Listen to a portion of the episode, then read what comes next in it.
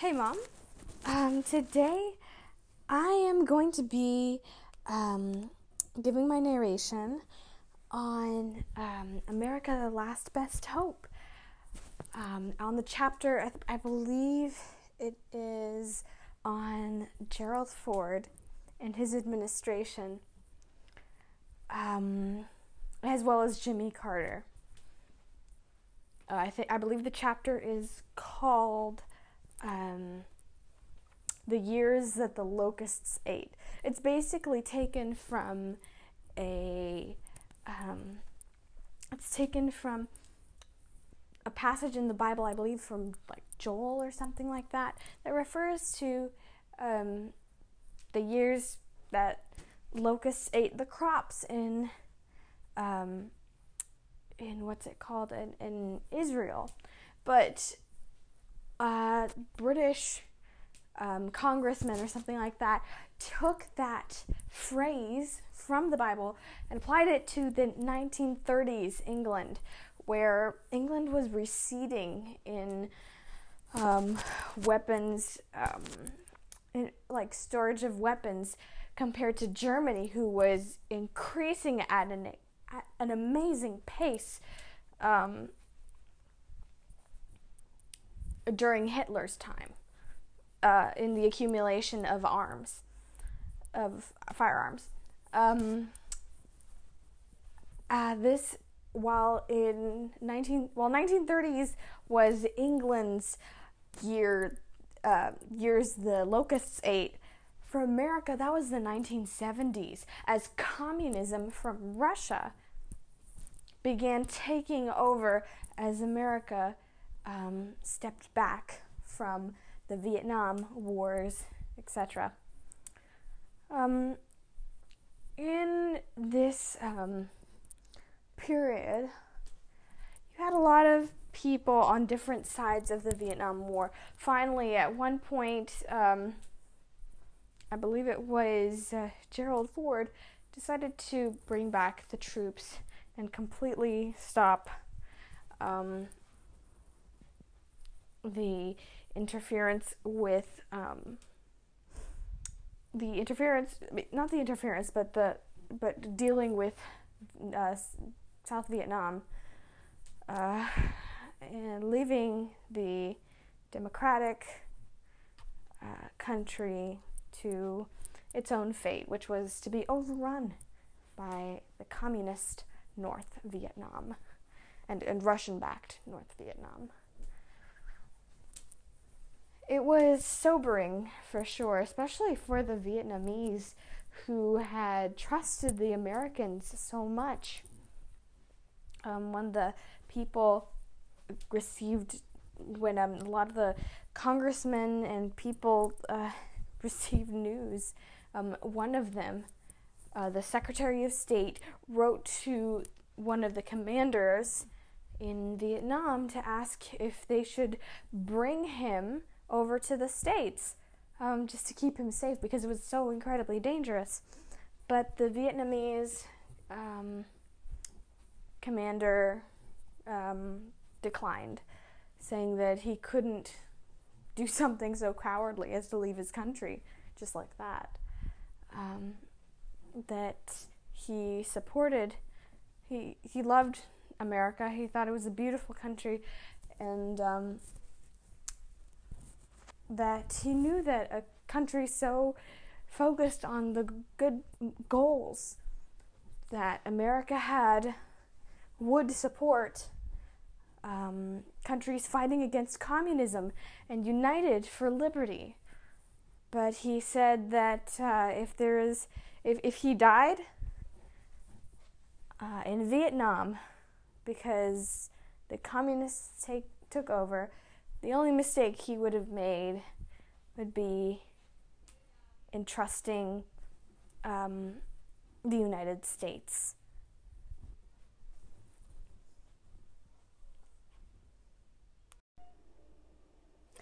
After um, the Watergate affair and Nixon's crazy administration, uh, because uh, his vice president was also removed for unsa- unsavory um, acts. Um, Nixon appointed Gerald um, Gerald Ford to vice pres- presidency, and when Nixon resigned, then Ford was the only person left to take over. Therefore, Ford um, became one of the first unelected presidents um, that wasn't elected even through the vice presidency. Um, he was he was a stark contrast with Nixon. Um, Nixon pretty much listed his enemies. He could he had like a list of enemies. Uh, while Gerald Ford could have his, as the author says, on a postage stamp. Uh, everyone recognized him as a nice guy, and um, on his speech, in his first presidential speech, he spoke to Americans um, and said that uh, he really wanted um, all this Watergate affair to end in forgiveness, to be able to heal the nation, to help the nation heal after the craziness. Um, and he knew it was a large task, a daunting task that he had before him, um, especially since he was not elected. But uh, he bravely decided to take on the risk.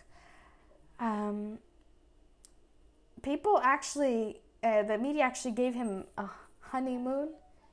Uh, his first weeks showing how he was diving into a swimming pool and toasted his own English muffins.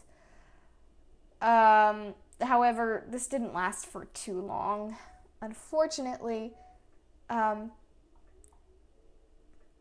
they soon, the media soon started accusing him and critiquing him, or more like criticizing him, when he, um, when he decided to give Nixon a pardon or something like that so that Nixon could go instead of punishing Nixon. And uh, the media backfired. So, unfortunately, Nixon's honeymoon period was over. Um, there were a lot of people that criticized some of his things, especially when it came to his um, to the Vietnam War, etc. And it was a tumultuous time to be president, but he did his best and did it anyway.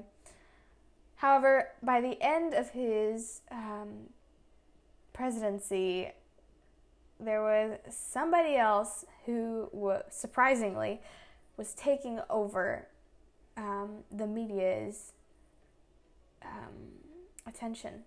His name was Jimmy Carter. Jimmy Carter was a southern planter of, of the, he had a goober pea farm, so peanuts. Um, and he was from the south. Um, his name, his real name was, I believe, James Earl Jr. or something like that. But after all the racial injustice and the racial and the um and its history, um, the last thing that Jimmy Carter wanted to do was use the name of someone who had been a fierce segregationist. Segregationist, sorry. Um, and so Jimmy Carter ran as Jimmy Carter. He was um, quite famous for his honesty. He told his audience that he would never lie to them. Um, and he had this charm, I guess, um, with people.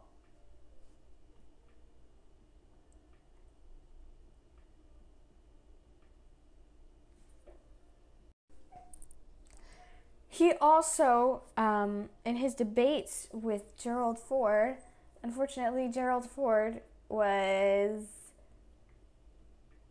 pretty humiliated when he um, participated in a debate that he invited Jimmy Carter to. This was the first presidential debate where you know the two candidates debated um, officially, uh, and this is what started all the debates afterwards. Um, it humiliated Gerald Ford in the end um, because Jimmy worked against uh, Gerald and thing and cited things like the crazy um, well to Jimmy the index of unemployment and he said that nobody um, with a 12% unemployment rate or something like that or poverty rate yeah a 12% poverty rate should even be president or something like that um, the whole thing is Jimmy Carter was extremely popular with the people because after that debate. Um, however, Gerald Ford, uh, therefore Gerald Ford, Gerald Ford lost that next campaign, and um, Jimmy Carter became the next president. His family is actually quite interesting. His wife was quite outspoken, um, and people later thought that it was strange that it was like the president and the first lady had equal voice because she would um, speak out so much. Um, some people were actually alarmed by it and they worried that they had a leader that they had not elected. They had elected Jimmy Carter, they had not elected his wife. Um, so that was interesting for a lot of people. Unfortunately, Jimmy Carter's poverty index actually rose during his pres- his administration, which was kind of ironic, but oh well. Jimmy Carter also um, liked to involve himself during his administration with um, family issues. So during this time, the abortion laws had already been passed. Um, and though Jimmy Carter wasn't a huge fan of abortion, he tolerated it. His wife was a little more vocal on the subject. Um,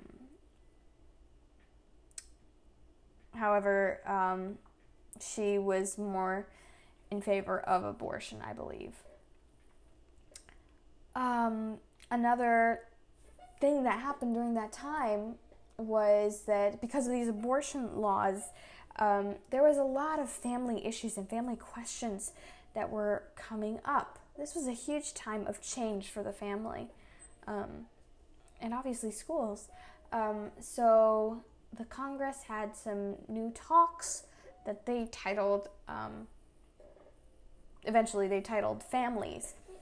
However, a lot of Christians uh, criticized these ideas that were that were um, surging from these talks, um, these families talks, um, and Dr. Dobson from Focus on the Family, as well as other people, um, really rose to the challenge to combat these ideas that were coming from government. Um, another another um, opposer of a lot of the family's ideas was um, the Nobel Prize winning, um, I believe Alexander Stolinsky or something like that, or something. I forgot what his name is. He was he wrote um, A Day in the Life of Ivan Devanovich, which is a Nobel Prize winning book on uh, it was a Nobel Prize winning novel that critiqued um, communism. As a result, he was um, a refugee in the United States. However, the author of the Nobel Prize winning book um, he later deemed America as an unsuitable place for people to really, for communists to really rest because there was so much stuff out there, so much, um, like, it, it wasn't an, an apt place for people to, for communist people to be restored, he said, because there was so much junk that people were listening to, so much junk on the TVs, just so much noise, and so so much going on in America. It was just so polluted and toxic. Um, and this was something that Jimmy Carter's wife uh, rebutted, as well as some other people. I forgot their names. Um,